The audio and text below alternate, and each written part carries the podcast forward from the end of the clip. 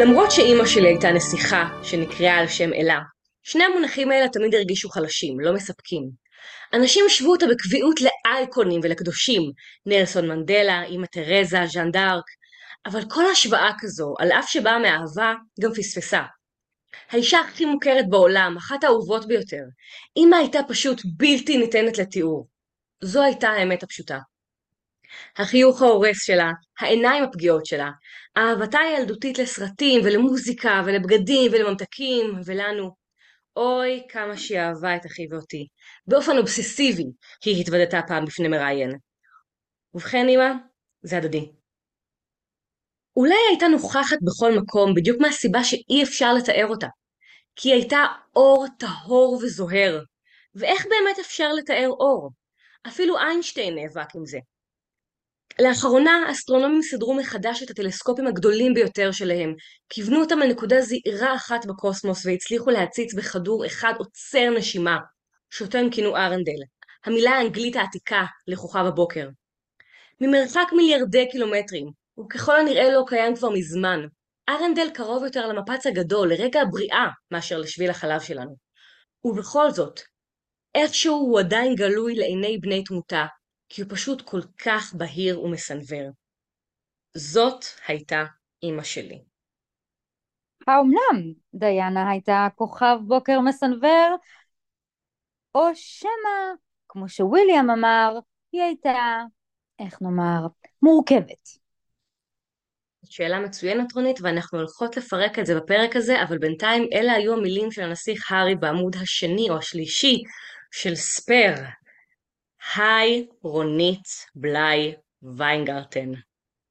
היי ליאור שפירא. הנסיכה דיאנה. או, הנסיכה דיאנה. דיאנה פרנסס ספנסר נולדה ב-1 ביולי 1961 והיא הרביעית מחמשת ילדיהם של ג'ון ספנסר שהיה אחר כך Earl ספנסר ושל אשתו פרנסס ספנסר שגם היא הייתה ממשפחת אצולה ובאמת היו להם חיי אצולה שהלכו אחורה אחורה אחורה. כמה משפחת אצולה היו הספנסרים? דיאנה היא רחוקת משפחה של ווינסטון צ'רצ'יל ששייך למשפחת ספנסר צ'רצ'יל. כמה אצולה היא? היא העבירה את ילדותה, חלק ממנה לפחות, בנכס בבעלות הכתר והייתה חברה למשחק של הנסיכים אנדרו ואדוארד, האחים הקטנים של המלך צ'ארלס. כמה אצולה? שתי הסבתות שלה, סינתיה ורות, היו ladies in waiting של המלכה האם, סבתא רות גם הייתה חברה של המלכה אליזבת המלכה, סבתא רות גם מופיעה בסדרה הכתר. סבתא קרה ומרוחקת שאמורה להפוך אותה מילדה חמודה לנסיכה. בקיצור, שעד שדיינה הגיעה, כבר היו להם שלוש בנות, והם נורא נורא נורא נורא רצו בן שימשיך את אל ספנסר ויירש את כל העסק. אממה מה נולדה דיאנה. אבוי. אבוי. אחריה נולד צ'ארלס אבל הוא לא העניין פה והוא באמת ראוי לעונה משל עצמו. נעזוב אותו כרגע. וכן קוראים לו צ'ארלס אז אצולה בריטית מחרידה בגיוון בשמות. כשדיאנה שלנו הייתה בת שבע השתנו חייה לרעה. כי אבאלה ואימא'לה התגרשו. וסבתא'לה, אימא של אימא'לה, צידדה משום מה באבאלה. ואז התחילה מלחמת משמורת מכוערת מאוד אה, בין ההורים והסבתות וכולם רבו אחד עם השני אה, ודיינה וצ'ארלס שהיו בעצם שני הילדים הקטנים נשלחו לפנימיות ולא הסתדרו שם אה, עם שום דבר זאת ועוד אבאלה התחתן עם אם חורגת מהגהנום שדיאנה תיארה אחר כך כבולי והתעללה בה התעללות רבה, סוף הוויכוח המשפחתי בין ההורים היה שהאבא זכה במשמורת ובגלל שהם אצולה הילדים כולם הולכים לפנימיות. בכל מקרה אז היא לא נפגשה איתם הרבה אבל מה שהיא סיפרה אחר כך בראיונות זה שהחוויה של התלישות שלה בתור ילדה זו החוויה המרכזית שלה ועם זה בעצם אה, היא הלכה הלאה ואז הלכה לפנימייה שבה היו אחיותיה הגדולות ולא הייתה כל כך להיט בבית ספר. ונכשלה בכל המבחנים. ואופסי אופסי הייתה כל הזמן בחוץ. כעבור זמן, בתור Princess of Wales, היא חזרה לפנימייה, ונאמה שם נאום, והיא סיפרה על, על חוויותיה בתור תלמידה לא מוצלחת, והיא הודתה שאף על פי שהייתה לא מוצלחת, כתלמידה היא מקווה שהיא השאירה עליהם רושם טוב ושהיא הצליחה בתחומים האחרים כי הייתה מוזיקלית מאוד והייתה חברותית מאוד והייתה מתנדבת מאוד והיא אהבה טבע מאוד, היא לא אהבה סוסים אבל היא אהבה להיות בחוץ וזה בעצם חוויות הילדות שלה, זאת אומרת הייתה ילדות קשוחה מכל כיוון, כי קשוח לה בבית ספר וקשוח לה בבית. וצ'ארלס גם, צ'ארלס אחיה תיאר אותה בתור מישהי שעד סוף התיכון פשוט הייתה איזשהו ברווזון מכוער לא פוצה פה, מאוד מאוד ביישנית ומאוד חברותית אבל מאוד ביישנית, אני לא יודעת איך, איך כאילו זה עובד ביחד, איננו יודעים, אבל אנחנו גם רואים את זה, גם רואים את זה בעצם בשלבים שיגיעו, אז כנראה שעוד פעם, כל הדברים שאנחנו מדברות עליהם עכשיו, של זה שמצד אחד היא, היא סוחפת אחרי האנשים ומצד שני היא ביישנית, זה כנראה מסתדר. אה, והיא הייתה בלרינה מאוד טובה, והייתה רקדנית מאוד טובה, והייתה שחיינית מאוד טובה, כאילו כל מה שהוא לא בית ספר בבית ספר הסתדרה איתו.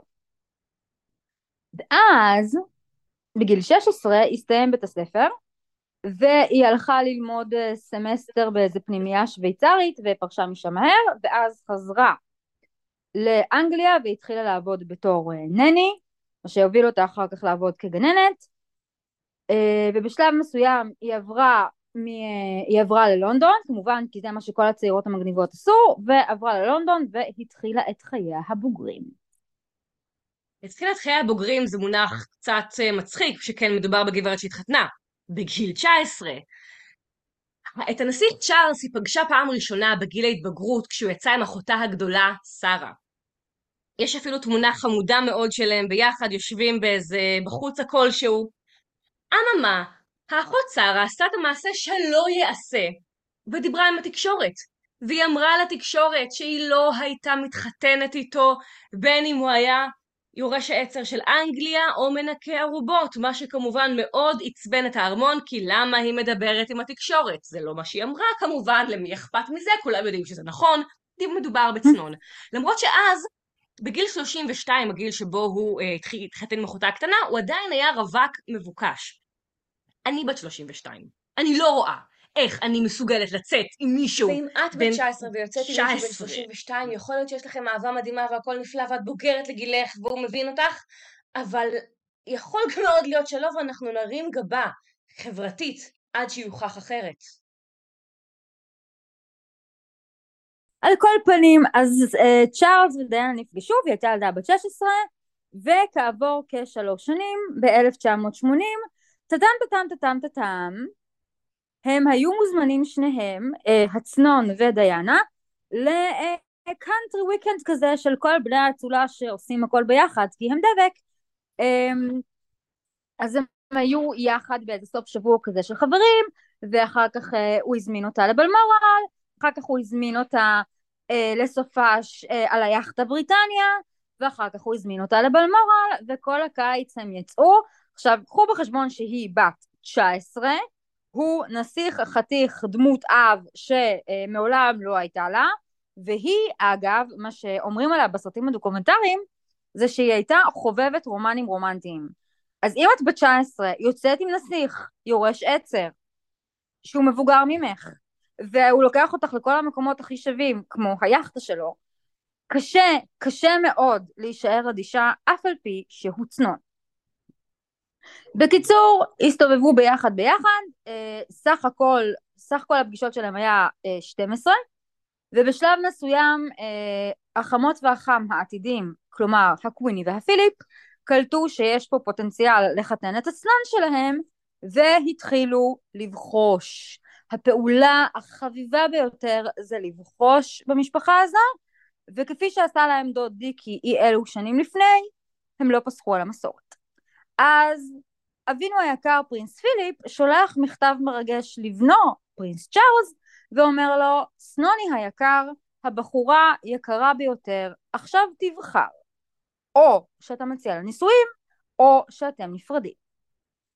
סנונינקה שלנו חש בלחץ כי הוא מבוגר והוא צריך להעמיד יורשים ואין ברירה והמצב לוחץ, וקמילה כבר נשואה למישהו אחר, יש עליהם פרק, אנחנו לא נכנסים כרגע לדיון הזה מהבחינה הזו, והכל אבוד, וכאשר עבדנו עבדנו, ושתהיה זאת, נו, מה זה משנה, תהיה מלכה כזו, מלכה כזו, העיקר להעמיד צאצאים היא יודעת.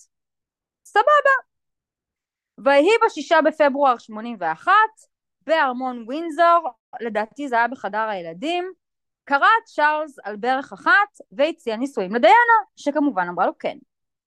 או אז הגיע שלב הטבעת, כי צ'ארלס אמר לה, הנה הקולקציה מגרארד, והביא לה אה, מגש כזה עם כל הטבעות, ודיאנה, מסיבות שקשה לנו להבין עד היום, במקום לבחור בטבעת בעיצוב אישי, בחרה בטבעת שלה, שעלתה משהו כמו 20-30 אלף פאונד, של הטבעת אירוסים מלכותית זה שערורייתי למטה, שערורייתי מאוד כלפי מטה, ואז התאפקו, התאפקו, התאפקו, התאפקו שבועיים וחצי, וב-24 בפברואר 1981, בסימן טוב ומזל טוב, בורא עולם בקניין, אשלם זה הבניין, והיא לובשת את הכחול לבן הזה, ומציגה את הטבעת, ואז הם נכנסים לראיון, לראיון עם העיתונאים, וזה.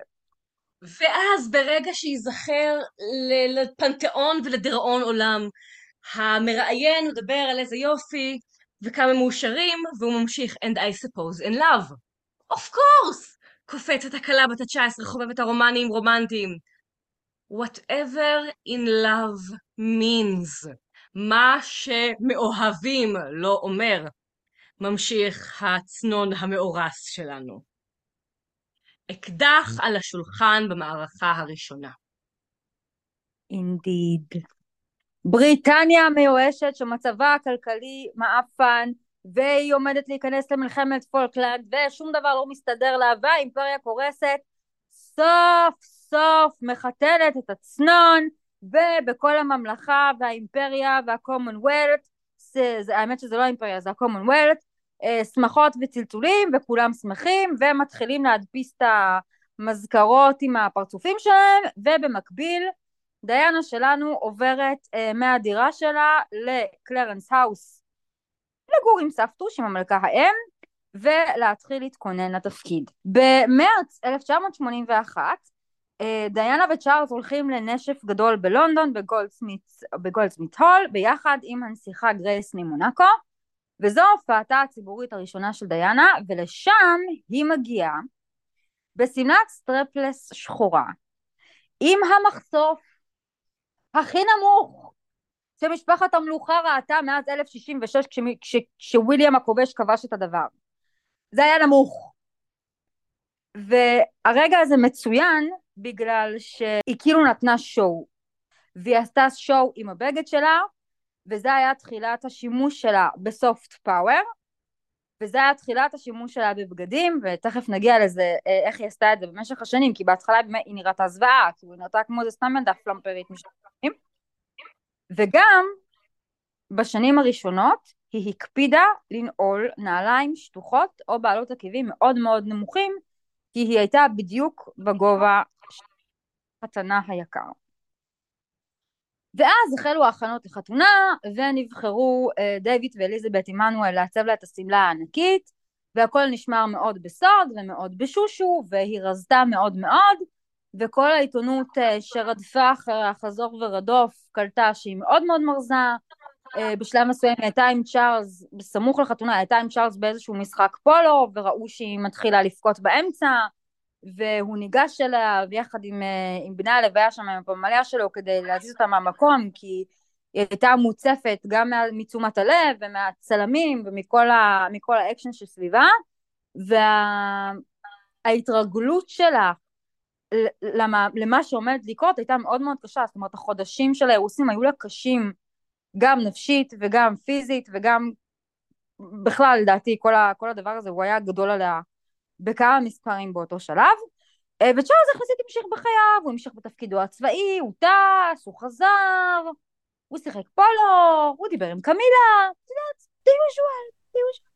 זה כיף, מדהים. לחתונה של צ'ארלס ודיאנה. כולנו מכירים את השמלה, כולנו יודעים איך היא נראית. אבל כדאי להגיד שהשמלה היה לה תפקיד מפתח בעיצוב טרנד השרוולים הנפוחים של ה eighties, והשובל המפורסם שלה, האורך שלו היה 25 פוט, או במטרים משהו כמו 7.6 מטר אורך שובל שמלה.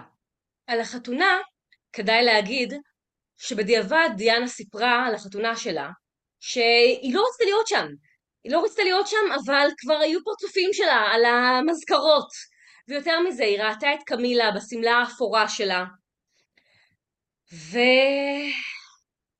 כצאן לטבח, היא אמרה. אגב, גם הוא הרגיש כצאן לטבח, וגם הוא אמר וכתב בימים שקדמו לחתונה, שהוא לא בקטע, שהוא קולט שהם לא מתאימים ברמה המאוד בסיסית של התאמה. אפילו ברמת, ה... אה, ברמת תחומי העניין שלהם, הוא אהב אה, לצוד ולדוג לדוג סלמונים בבלמורל ו... ו... וחיות משק ו... וסוסים, והיא אהבה דברים אחרים. היא לא אהבה להיות בחוץ, היא לא אהבה סוסים, לא נה... הם לא נהנו מאותם הדברים, הוא אהב ציור, והוא אהב קריאה, והוא אוהב כל מיני דברים אינטלקטואליים, והיא כאילו לא, לא הייתה בקטע. אה, עוד משהו על השמלה, זה שלשמלה היו אה, המון המון תחתיות כדי לייצר לה את הנפח הענק, ודייוויד אמנואל מספר שביום החתונה באיזשהו שלב אה, הם לא רכסו נכון את התחתיות, מה שאומר שהוא היה צריך לזחול מתחת לכל השכבות של הדבר ולסדר אה, שם את הרכיסה, את הכפתורים, את אני לא יודעת מה, ויהי כשהוא אה, מוציא את ראשו מתחת החצאית של דיאנה, אל מול פרצופו ניצבת המלכה האם, עם גביע שמפניה ביד. בשעה 11 בבוקר. אבל גברת בוחשת היא לפרק אחר. על כל פנים, אז היום החתונה, דיאנה בנעליים נמוכות, ובספנסר טיארה, ועם הזר הענק, והשובל הארוך, ונסיכת כל הנסיכות וקסם כל הקסמים והולכת להתחתן עם הנסיך יורש העצר ולאף אחד אין מושג מה קורה מאחורי הקלעים. ואז הם יוצאים לערך דבש ובשלב הזה כבר הכל מתפרק כי הם רבים והוא מתגעגע לקמילה והיא מגלה שיש אזכורים של קמילה והיא כועסת והיא לא יודעת מה לעשות והיא מאוד מאוד כמהה לאהבתו ויחסו של בעלה אבל אבל זה לא הולך הם מתחתנים ב-29 ביולי, ויהי בנובמבר, ויהי בנובמבר, surprise surprise, ברוך השם, הכלה ממלאת את יעדה, והיא בהיריון? כמו זוג דוסים טוב, שנה אחרי החתונה, הם חובקים בן זכר. ב-21 ביוני 1982 נולד אה, Prince וויליאם. ושוב בדיעבד, אנחנו יודעים שבמהלך ההיריון היא הייתה בדיכאון והיא זרקה את עצמה מהמדרגות והיא סבלה סבל רב אל מול עיניהם המבועטות של צ'ארלס ושל קוויני ושל פיליפ ושל כל הממסד, הם פשוט לא ידעו, הם לא ידעו מה לעשות. אז היא הייתה בדיכאון תוך כדי והיא הייתה בדיכאון אחרי לידה, ולאט לאט אה, אנחנו רואים אה, שגם התקשורת עוד פעם מדברת על זה שהיא נראית לא, לא בסדר. אבל כל הדברים האלה אנחנו מספרות לכם בדיעבד. בזמן אמת גם התקשורת שמה לב שדברים לא נראים אנשים לא ידעו, אף אחד לא ידע. מבחינתם מדובר ב fairy tale princess, ב fairy tale love story ו fairy tale הכל. לאף אחד אין מושג מה קורה מאחורי הקלעים. אכן. אגב, אה, בהריונה הראשון יש אה, תמונה שלה באחד הנשפים נרדמת, וארתור אדוארד, שהוא צלם מלכותי מזה אה, עשורים, צילם אותה רדומה, ובאמת זה היה הסממן הראשון של ההיריון שלה, וכשפרסמו שהיא בהיריון, הם הבינו, הם כאילו אמרו, אה, אז זה היה הדבר, אז זה היה, בגלל זה היא נמנמה שם באמצע הלבושה בשמלת ערב מאופרת. בקיצור, אז וויליאם נולד, ואז הם צריכים לנסוע לאוסטרליה. הם נוסעים לאוסטרליה וניו זילנד במהלך 82, אה, ושם זרח כוכבה של דיאנה בצורה שאיש לא ציפה לה, לדעתי גם דיאנה לא ציפתה לה. בקיצור, אז הם נוסעים, ולראשונה מאז בריאת בית המלוכה הם לוקחים איתם את התינוק. וויליאם היה תינוק בן עשרה חודשים כאשר הוא נלקח אה, איתם לסיור, שזה מהלך אה, קודם כל וויליאם, רגע, שנייה, אחורה. קודם כל וויליאם נולד בבית חולים. וויליאם היה התינוק המלכותי הראשון שנולד בבית חולים ולא נולד בין כותלי הארמון. כל הקטע של להצטלם מחוץ לבית החולים עם תינוקך הטרי זה דיאנה, זה לא היה שם קודם, זו מסורת שהיא מאה אחוז הומאז' לדיאנה. המלכה אליזבת ילדה את הילדים שלה בלידות בית, כפי שהיה נפוץ אז. אמת, הם הפכו, הם היו, בשביל המלכה אליזבת הם הפכו את הארמון אה, לחדר לידה, הביאו את כל הציוד, הביאו את הרופאים והסתדרו איתה שם.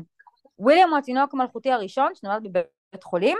וויליאם הוא התינוק המלכותי הראשון שיצא לסיור עם ההורים שלו בעודו תינוק בן פחות משנה, ובעצם כאן, כלומר באימהות שלה, ובסיור באוסטרליה שהוא חלק מזה, פה בעצם הגיעה המודרניזציה שלה על בית, על בית המלוכה, פה הגיעה הדיינאיות, כאילו פה זה נכנס. כאן המהות שלה נכנסה, כשהיא הפכה לאימא לוויליאם, והיא אמרה לא, אני לא משאירה את התינוק שלי XYZ זמן בבית, בניגוד לבעלי שהושאר בבית חצי שנה בזמן שההורים שלו אה, נסעו במסגרת תפקידם, אני לוקחת אותו איתי. וזה היה מהפכני עבור בית המלוכה, כי הסיור הזה הכניס מסורות אה, שלא היו שם קודם. קודם כל דיאנה הייתה הראשונה שברכה ולחצה ידיים אה, לקהל שבא לקבל את פניהם, והיא הייתה הראשונה שבעצם הכניסה את מה שהיום נקרא The Walkabout, בני המלוכה שהם מסתובבים ולוחצים ידיים ועושים סלפיז, זה לא היה לפני. היא הראשונה שעשתה את זה, והם ראו שזה עובד כל כך טוב, שהם אימצו את זה כולם, זאת אומרת היום אין, אין פונקציה שלא עושים את זה. זה הדבר הראשון. הדבר השני זה שפה נולדה קנאתו המטורפת של צ'ארלס באשתו, והדבר השלישי זה שהתחילה להתלבש בצורה אה, שעניינה שהביקור הזה באוסטרליה היה צעדה הראשונים כאייקון אופנה. ואלה היו הכוחות שלה אחר כך שהפכו אותה למה שהיא הפכה להיות. בעצם באוסטרליה נולד המיתוס של הנסיכה דיאנה. כן, באוסטרליה גם נולדה מערכת היחסים המורכבת שלה עם התקשורת. כי בשלב מסוים בסיור, צ'ארלס קולט שהיא גונבת לו את כל הזרקורים, האנשים עפים עליה בטירוף, בית המלוכה והממסד קולט שהיא כוח שאפשר להשתמש בו, והתקשורת קולטת שכל תמונה שלה שווה זהב. ודיאנה קולטת את כל הדברים האלה ומבינה שיש לה קלפים שהיא יכולה להשתמש בהם. אז דיאנה ניצבת שם אה, ומתחילה אה, לשאול את הצלמים, זו תמונה מספיק טובה, אני עומדת מספיק טוב, אני מסודרת בעיניכם, זה סבבה לכם? והם אומרים לה כן כן, והם קולטים שיש להם שותפה. זאת אומרת, לה יש עניין בלהיות מצולמת, בדיוק כמו שלהם יש עניין בלצלם אותה. אז יש לנו אווזה שמטילה ביצי זהב לבית המלוכה ש... שנשלחת לייצג, לתעשיית האופנה כי היא מתחילה להתלבש, ולתקשורת, שוב, כי מצלם מצולם, יש לנו מצולמת שרוצה להיות נראית וצלמים שעושים עליה כסף. ב... צריך לקחת בחשבון שבאותו שלב תעשיית העיתונות בבריטניה הייתה מדשדשת מאוד והיו שם, אה, זה נקרא רחוב פלינט, כל המגזינים וכל הצהובונים היו על סף סגירה, וכשהיא הגיעה והיא מעניינת, אז היא מכניסה להם כסף, זאת אומרת, היא פשוט הייתה מנוע צמיחה לכלכלה על כל ענפיו.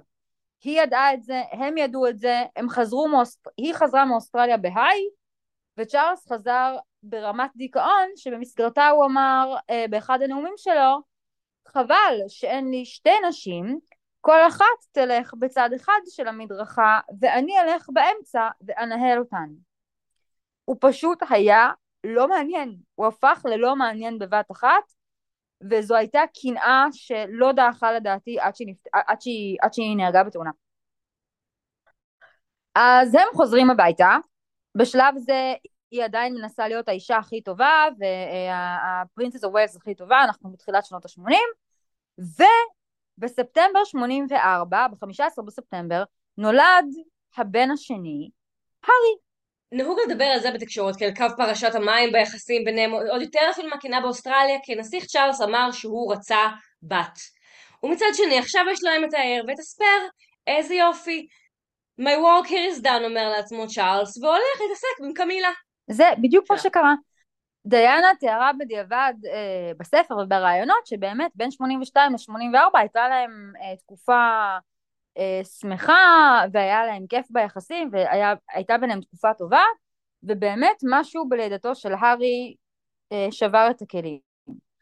אבל דיאנה, שוב, אה, מה שהיא באמת עשתה היה למצוא נחמה בילדים שלה ולמצוא נחמה באימהות שלה ו, וזה היה, עוד פעם, היא הייתה הראשונה בבית המלוכה שגידלה את ילדיה כמה שיותר בעצמה ולא השאירה אותם לנניז והגיעה לראות אותם רק חצי שעה לפני ומספרים עליה שהיא הייתה עושה, גם כשהייתה צריכה לצאת לכל האירועי תיאר למיניהם, אז היא הייתה מגיעה לחדר הילדים אה, עם הטיארה והשיער אה, מסודרים ופשוט מגיעה לשחק עם הילדים שלה לפני שהיא יוצאת לאירוע. והיא באמת עשתה כמיטב יכולתה להיות האימא הכי טובה ולדעתי ברגע שהיא הבינה שהנישואים שלה הם לא להיט היא פשוט השקיעה שם את כל מרצה ואת כל האנרגיה שלה והיא החליטה שהיא תגדל את הילדים שלה להיות ילדים כמה שיותר נורמליים. זאת אומרת היא הבינה איפה הם גדלים והיא החליטה שהיא תיתן את הקונטרה. אז הילדים שלה יצאו משערי הארמון והם הלכו למקדונלדס והם הלכו לראות הומלסים והם נסעו לדיסנילנד והם ראו אנשים אה, רגילים במרכאות והשתדל לתת להם את ההצצה לחיים ש, שמעבר לקנזינגטון, את החיים שמעבר ל, לחיי הפאר של, שלהם ושל החברים שלהם, עוד פעם, האריסטוקרטים חיים ביחד, כל האנשים האלה דבק דבקים, ואתה דבק דבקים במשך דורות על דורות על דורות. וזה מה שהתאמצה מאוד מאוד לעשות, ו... ורואים את זה, זאת אומרת, רואים את זה בשניהם. זה היה מאמץ מכוון שלה. במקביל, במקביל, כשהנישואים שלה מתפרקים, אז אנחנו איפשהו בסוף שנות ה-80, אה, היא עושה מה שבעלה עושה. וגם היא אה, מוצאת לעצמה מאהב. וכך נכנס לתמונה הג'ינג'י השני בחייה, ג'יימס יואיט, שבמשך שנים הייתה שמועה זדונית שהוא בעצם אביו של הארי, והיה שם רומן אה, מטורף, הוא היה אחד מה... אה, ממדריכי הרכיבה שם אה, בארמון, והם אה, התאהבו וניהלו רומן.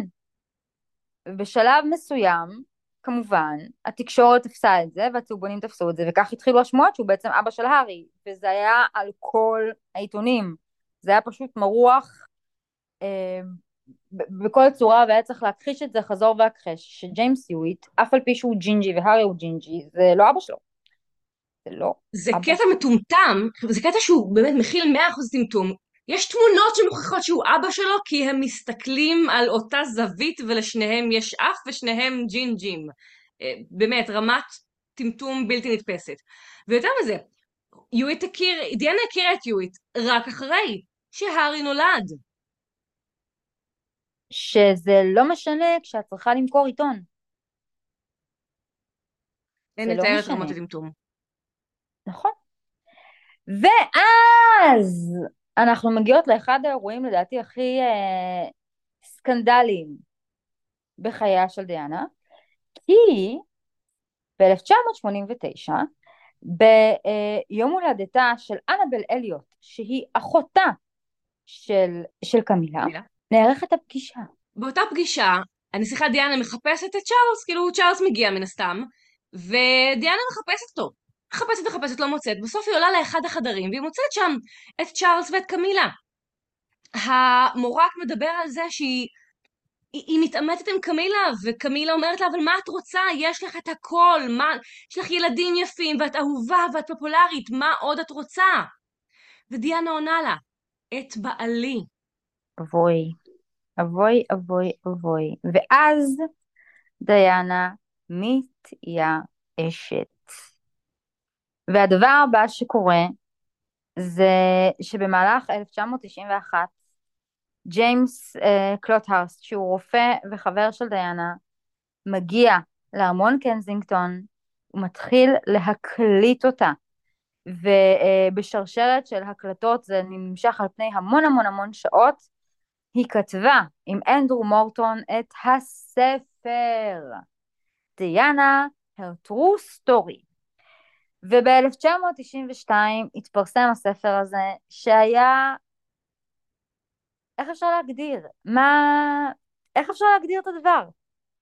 הספר הזה היה סנסציה מטורפת. אז זה רק נקרא true story, והיה דיבור על זה שזה ממקור מאוד קרוב לפרינסס אוף ווילס. דיאנה ואנדרו מורטון לא נפגשו כאמור, זה הכל קרה רק בקלטות, וזאת הייתה הפעם הראשונה שהציבור יודע את מה שהיום כולנו יודעים והוא נורא טריוויאלי, על ההתעלמות של המוסד מהמצוקה של הנסיכה דיאנה, ועל האומללות שלה, ועל היחסים עם צ'ארלס ועל כל ההפרעות שלה. אבל אז הם לא ידעו כלום, הם לא ידעו שמאחורי כל החיוכים והנצנצים האלה יש כל כך הרבה אומללות, ולא היה להם שום מושג עלי אדמות מי זאת קמילה פארקר בולז. אכן. עכשיו, כל הרעיון היה שכאשר הספר יצא לאור, אנדרו מורטון ודיאנה יוכלו שניהם להכחיש את העובדה שהדבר הזה בכלל קרה ושהיא בכלל, אה, בכלל התראיינה, שהיא בכלל קשורה, שזה לא היא, זה מקורות. אם זה נשמע לכם מוכר, כי הקשבתם לעונה הראשונה על הארי ומגן, זה נכון, זה נכון, זה מוכר, כי הם עשו את אותו הדבר בדיוק. אבל שוב, אנחנו מקדימות את המאוחר. בקיצור, יצא הספר, וישבו המלכה ופיליפ בחדרם, מגלגלים עיניים ולא יודעים מה לעשות. פשוט באמת לא יודעים מה לעשות, ולכן הם קראו לשיחות קרייסס את שני הצדדים, ואמרו להם, חמודים יקרים, מתוקים, אתם לא יכולים להתגרש, כי אנחנו לא מתגרשים פה, אז תסתדרו. ואם לא תסתדרו, אז תיפרדו ותעשו כאילו.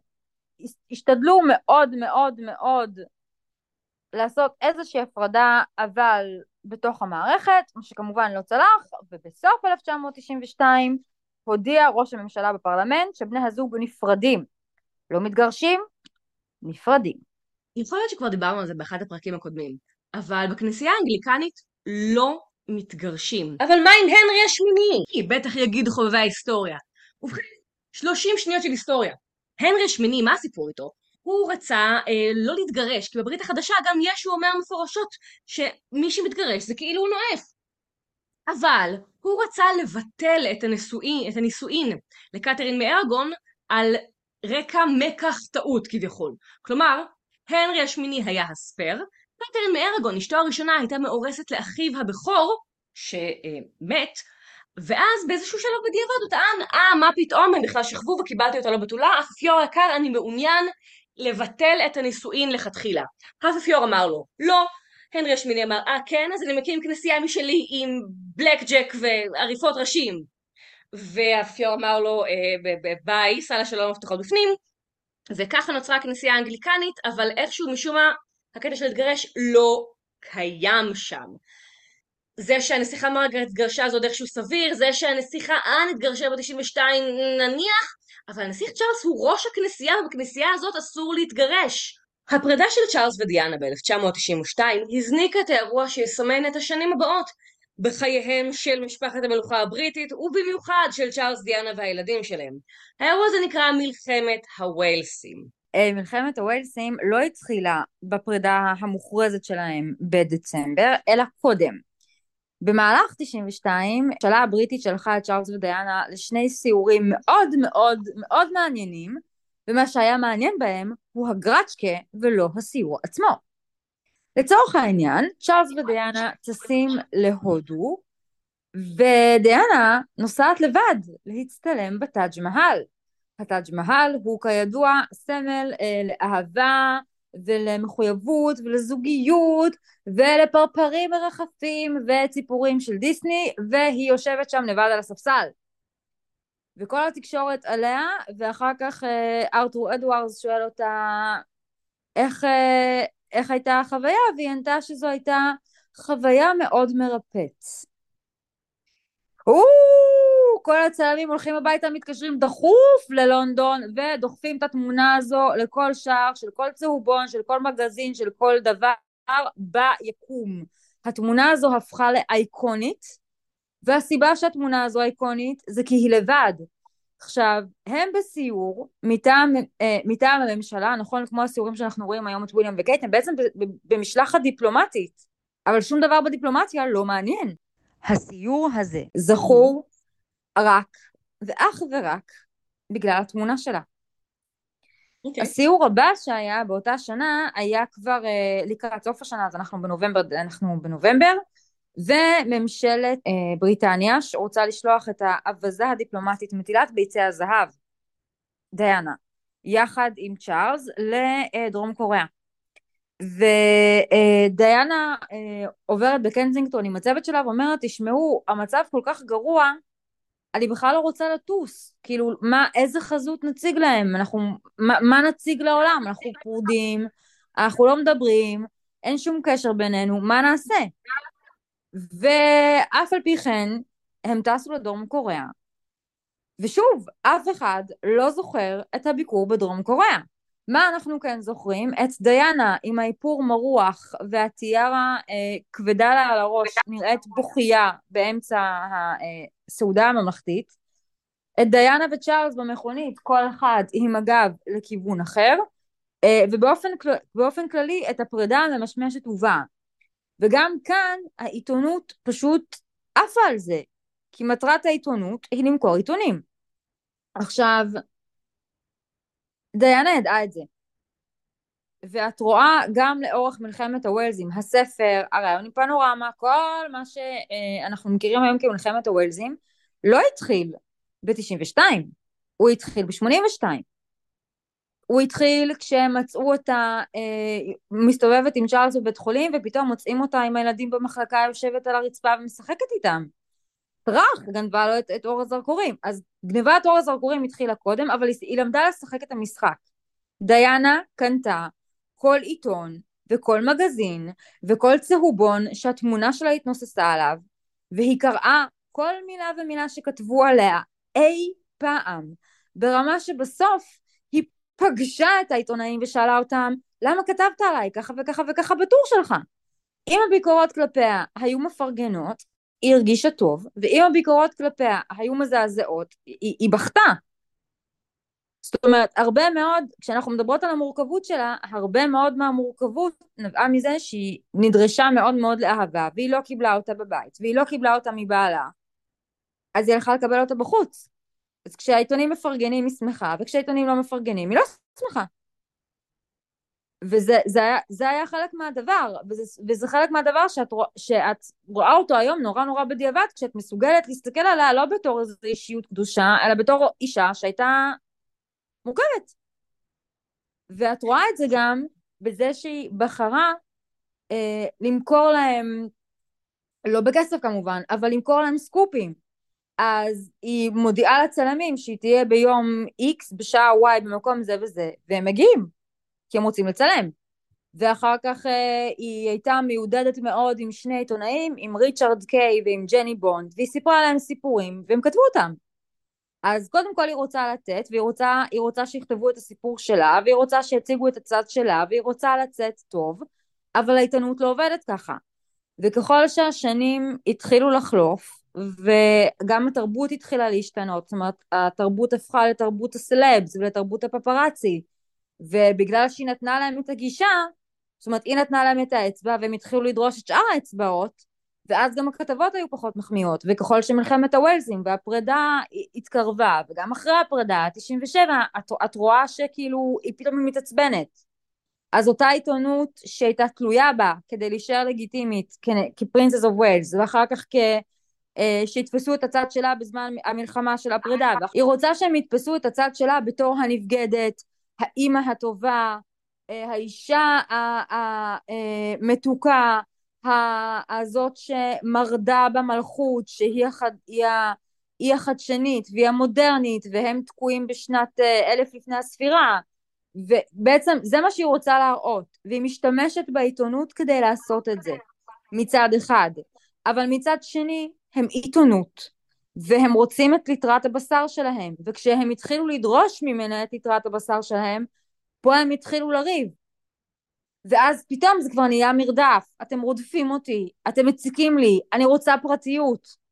גברת, את שלשום הודעת לנו לאן להגיע. זאת אומרת, כשזה משרת אותה, זה סבבה, וכשזה לא משרת אותה, זה לא סבבה. זה כל כך מצחיק שקשה לנו להכיל את זה שהייתה דמות מורכבת, אלוהים, איזו קדושה עושים ממנה בתרבות הפופולרית. כי זה קל. ואת רואה גם שמי מהבנים שלה שבאמת הם עשו, קודם כל זה היה מדהים בעיניי, שבשנת 2017 במלאת 20 שנה למותה, הארי וויליאם התיישבו לסרט דוקומנטרי על אימא שלהם. ומי שמוכן להודות שאימא שלו הייתה אישה מאוד מאוד מורכבת, זה וויליאם. והוא אומר, אימא שלי הייתה אישה מורכבת. ולהגיד שהיא רק הייתה קדושה זה פשוט לשטח אותה. בעוד כן. הארי, כמו, שאת, כמו שאת הקראת, גלגול עיניים. כן. וגם היה את העניין הפעוט הזה שבגללו נהייתה עוד יותר מפורסמת, או באמת מינורי, השימוש שלה באופנה. השימוש שלה באופנה. כן, כן. אה, אז גם היא התחילה את חייה בתור ברווזון מכוער. אה, דיאנה בימים הראשונים, בשנותיה הראשונות, הייתה ידועה בתור Sloane Ranger. Sloane Ranger זה היה זרם של בנות ממשפחות מאוד אריסטוקרטיות שהתלבשו בצורה אה, מאוד מסוימת, פשוט כמו שהיא התלבשה, תמונת האירוסין שלה והתמונות שלה שבאים לראיין אותה בגן וחציות מתנפנפות והצווארונים הגבוהים והפפיונים והפנינים, כזה. אה, ואז לפני הסיור שלה באוסטרליה ב-82 היא הפלא ופלא הוכתרה בתור אחת מעשר המתלבשות הגרועות בבריטניה. הגרועות? הגרועות, כן, כן, הגרועות. ודיאנה לא הייתה מוכנה לקבל את זה, כי עם כל הכבוד והחיבה. ולכן היא ניגשה לבוג, למי שהייתה העורכת, אה, העורכת הראשית דאז, אנה הרווי, וביקשה עזרה, ובאמת לאט לאט הם עזרו לה אה, ללמוד את כוחה, קודם כל היא הייתה אישה עם נתונים פיזיים יפהפיים, היא הייתה אישה מאוד מאוד יפה. ועם תשומת לב תקשורתית, אז זה בדיוק אה, בנוי לזה שהיא תתלבש יפה ותשקיע באופנה, וכמו שאמרנו על שייח עמוזה, אה, כשאת מגיעה למקום, לפני שעוסקים בפעילויותייך ההומניטריות, מצלמים אותך. ואם את לבושה יפה, יסקרו אותך יותר, ומי כמו, ש... אה, ומי כמו דיאנה שהייתה שפית תקשורת, הבינה שהדבר הזה תלוי.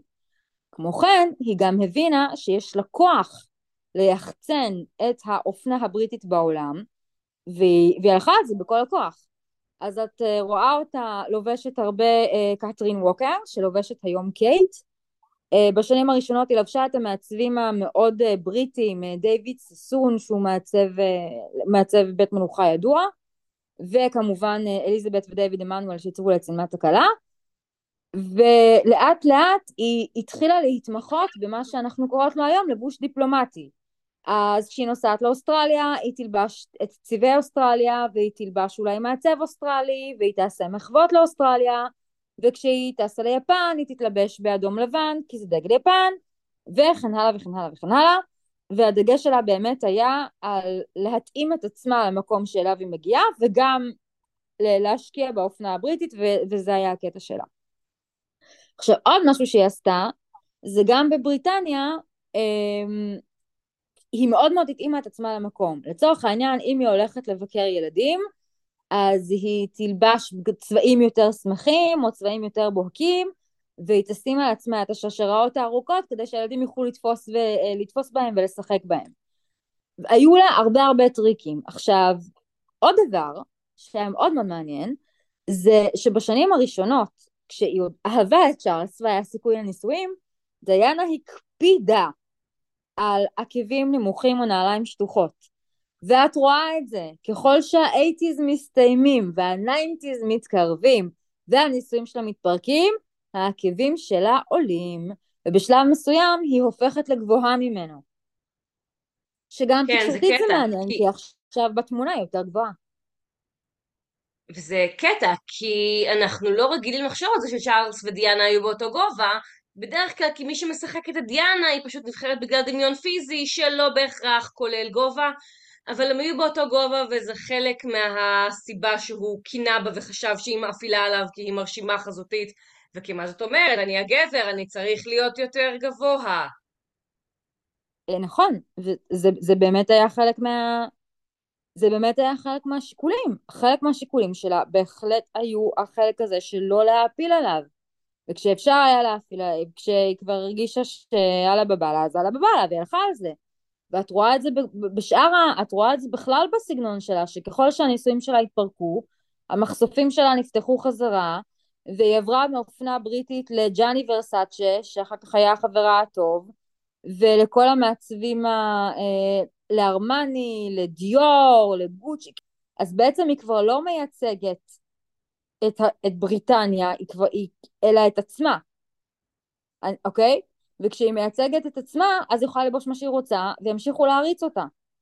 אה, היא נסעה, היא חזרה לאוסטרליה ב-96 אחרי הגירושים, והאוסטרלים עפו עליה, והם אומרים, האוסטרלים אה, מראיינים אותם, והם אומרים איזה כיף, אין אזכורים לצ'ארלס, ואין אזכורים למלכה, וזה הכל סביב דיאנה, ואנחנו אוהבים רק את דיאנה, ובאמת הפולחן העצמי שלה היה מדהים. ואת רואה את זה במה שהיא לובשת, ואת רואה את זה ב... אה, את רואה את זה בבחירה של המעצבים, את רואה את זה לצורך העניין אה, בשמלת הנקמה שלה, אה, השמלה השחורה של קריסטינה סטמבוליאן, שזו אחת השמלות הכי איקוניות שלה, שהיא לבשה אחרי שצ'ארלס הודה שהוא בוגד. היא הייתה צריכה לצאת אז לאיזשהו אירוע, והיא לא רצתה ללכת, והיא לא ידעה מה ללבוש, והגיע אה, פול ברל שהיה נאמן ביתה, והיה אחד האנשים הקרובים אליה ביותר, ואמר לה, היי, יש לך שנאה שחורה בארון שלא לבשת מעולם, אולי היום זה היום ללבוש אותה. ואת רואה אותה בשמלת הנקמה, השמלה השחורה הקצרה, עם העקבים המאוד מאוד גבוהים והגרביונים השחורים, והיא יוצאת מהאוטו ולוחצת ידיים, וכמובן שלמחרת היא על כל מגזין עלי אדמות, והצופה הממוצע שואל את עצמו, מי הצנון המפגר שמסתובב עם קמילה כשהוא נשוי לה? וזה המייק דרופ של ה-War of the Wellses. כי בעצם היא רוצה שכולם יהיו בצד שלה. עכשיו הוא הפסיד בדיוק בגלל שהיא ידעה לנצל את התקשורת וידעה לנצל את האופנה שלה. אף אחד לא היה בצד שלה בגלל האיידס, בגלל ה-action of addiction, בגלל הפטרוניות שלה, ממש ממש לא. היא ידעה לשחק את המשחק. היא ידעה לשחק את המשחק, והיא שיחקה אותו. לצורך העניין, דוגמה אחרת לחלוטין, ב-1985 צ'ארלס ודיאנה שוב טסים אה, לביקור רשמי אה, בוושינגטון. ננסי רייגן מארגנת לה את ערב חיה ומארגנת את כל אה, המי ומי ההוליוודים שהגיעו לבית הלבן. כל מי שלא הוזמן ירד למחתרת כי פדיחה שאתה שחקן הוליוודי ולא קיבלת הזמנה. ובכניסה מראיינים את קלינט איסטווד ואת ג'ון טרבולטה ואת כל השחקנים ואומרים לו יציעו לך ערב לרקוד עם הנסיכה, האם תרקוד? ג'ון טרבולטה אומר כן, אם היא תרצה לרקוד איתי אני כמובן ארקוד. והיא בחרה לרקוד עם ג'ון טרבולטה. וג'ון טרבולטה שבאותו שלב הקריירה שלו דשדשה בזכות התמונות המטורפות שלה בשמלה הכחולה ומפזזת איתו על הרחבה הקריירה שלו הוזנקה וואו אגב, קטע מטורף לגבי, לגבי אותו ערב והריקוד עם ג'ון טרבולטה. האופנה שלה גם הייתה חלק מפעילות הצדקה שלה.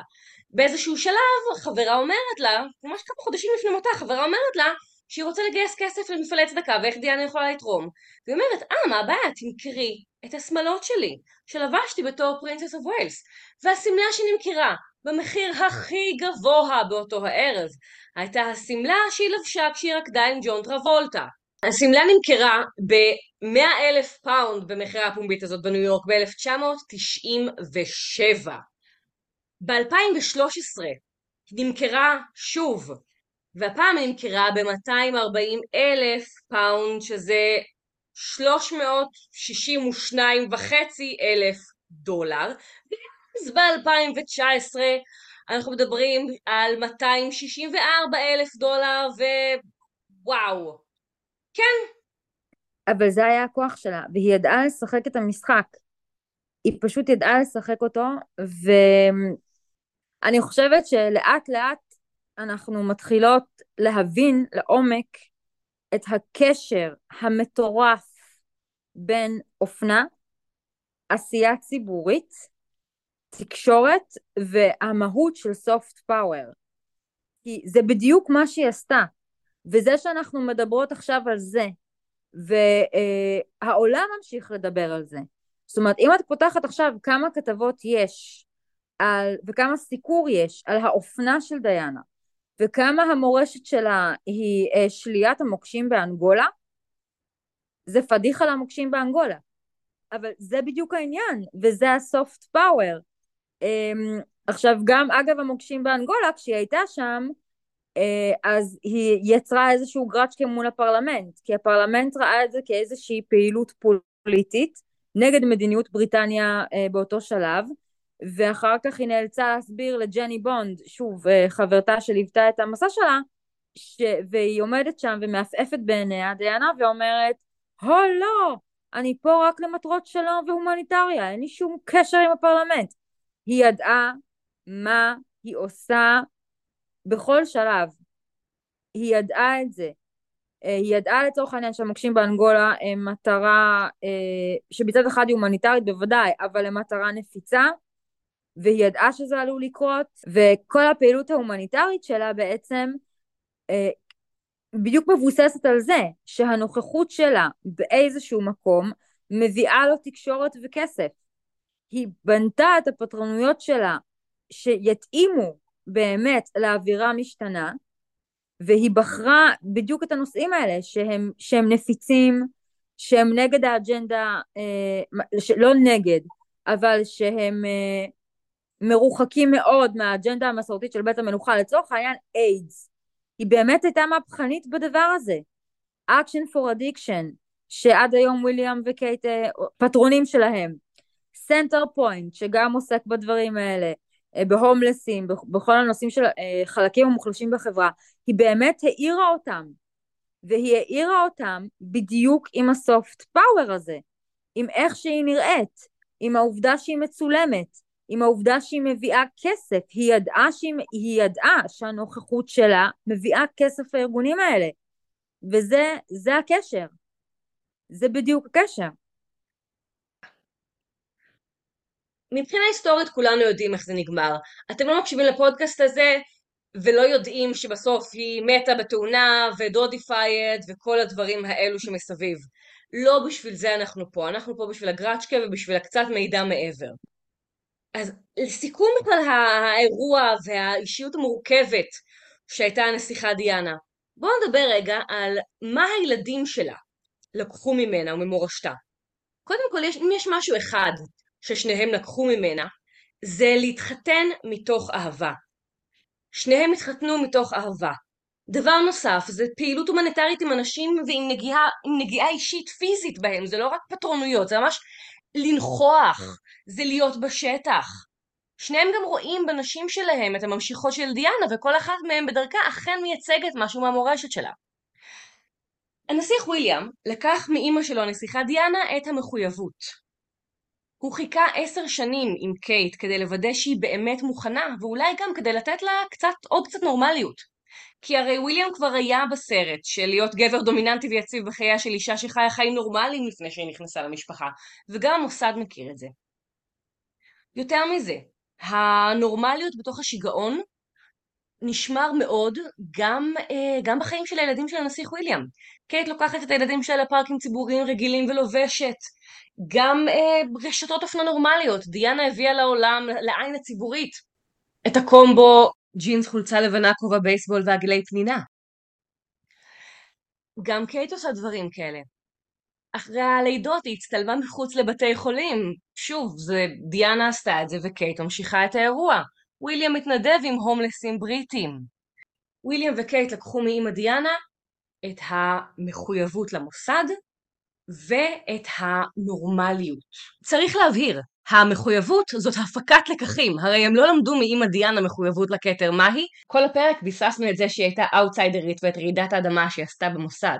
בהקשר של המחויבות, וויליאם הפיק לקחים. Uh, וויליאם וקייט גם לקחו ממנה, אני חושבת שגם מהמידלטונים, אבל גם ממנה, את החשיבות לגדל את הילדים בצורה שתשלב בין המחויבות שלהם, בעיקר של ג'ורג', למוסד עצמו ולתפקידים הציבוריים שמחכים להם, לבין לתת להם את הנורמליות. זה משהו שדיינה okay, אוקיי, הביאה לעולם. הארי לעומת זאת לקח את החירות. בניגוד לאחיו הממסדי שיום אחד יהיה מלך, הארי אה, לאין לו סבלנות לממסדיות ולפושיות של האצולה. היה לו יותר קל לא להיות נסיך ולראיה ספייר. הוא לקח את החירות, את הלימרוד, במערכת מתוך המערכת.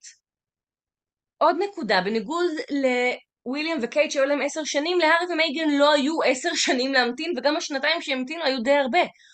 כשהם התחתנו הוא היה בן 34 והיא הייתה בת 37, איזה עשר שנים, אתם מוכנים להסביר לי?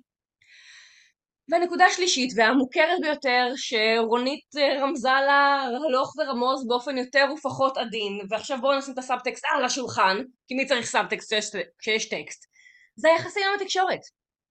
הניסיון לשלוט בנרטיב והתגלית כל פעם מחדש שאי אפשר והבון לפופרצי אה אוי אנחנו רוצים פרטיות ולעשות מסעות בעולם לא הניחו לי אנחנו רוצים פרטיות מה פפרצי? בסדר אנחנו פה שלום המשחק הכפול הזה, שהוא קצת פסיכוטי אבל גם קצת מחמיר לב, וגם הארי, כל הספר שלו וכל הסדרה בנטפליקס, מייגן היא דיאנה. זה שוב, חרפלוף ומחמיר לב. זה חרפלוף מטריד, כי כל עוד הוא חושב שהיא דיאנה, עוד ניחא. אבל כשהיא חושבת שהיא דיאנה, אוף! חמודה שלנו עשתה מחקר על התנהגותה של החמות ועשתה כל מהלך בספר הדייני. כל מהלך. זה התחיל בספר שהוא בכלל לא אנחנו, זה רק אורוויד וקרולין דורנט. ואז התברר שזה אתם. אחר כך היה לנו את הרעיון באופרה, שרוצה להיות דיאנה בפנורמה ב-95, החל מהשאלות כמו are you silenced? are you silenced? ועבור לאיפור הכל כך כבד של מייגן בעיניים, שקודם כל נוגד את הסטייל שלה, ו- ו- ודווקא בגלל זה זה כל כך בולט, כי מייגן לא מסתובבת עם אייליינר כל כך חזק, ולפתע! לפתע! יש לה אייליינר שחור, כמו של חמותה המתוקה בפנורמה. אה, זה ממשיך בתביעות המשפטיות שבהם יש מסרים סותרים, כאילו היא, היא באמת קראה את, היא, היא קראה את הספר אה, של חמותה עם התקשורת וזה אומנם עוזר לה בארצות הברית אבל זה לא עוזר לה בשאר העולם וזה מצער זה באמת באמת מצער זה, מצ... זה מצער כי היא לא דיינה ואני חושבת שלו היא הייתה אה, לא מנסה להיות דיינה אולי היה לה יותר קל כן, כשהיא תעלה למעלה אחרי 120 ישאלו אותה למה היא לא הייתה דיאנה, או למה היא לא הייתה זושה. כן, זאת הייתה דיאנה. אישיות מורכבת, אה, אייקון פופ, אימתני, פחות קדושה, הרבה יותר מעונה. אם אתם רוצים עוד מזה, יש לנו את כל עונה אחת על הארי ומייגן, כולל פרק שלוש על היחסים של הארי ועל וויליאם, ופרק בונוס, שהוא מה חשבתי על ה memoir של הארי, Spare. עוד על בגדים ועל soft power, דיפלומטיה רכה, אפשר לשמוע בפרק הקודם, פרק 14, על שייח המוזה. פרק 10 הוא סיפור האהבה של המלך צ'ארלס והמלכה קמילה שכולל קצת דיאנה, אבל הוא יתמקד בשתי הצלעות האחרות של המשולש. כל הפרקים שלנו זמינים באפליקציית הפודקאסטים וביוטיוב. תודה רבה רונית בלאי ויינגרטן. תודה רבה ליאור שפירא. להתראות. ביי.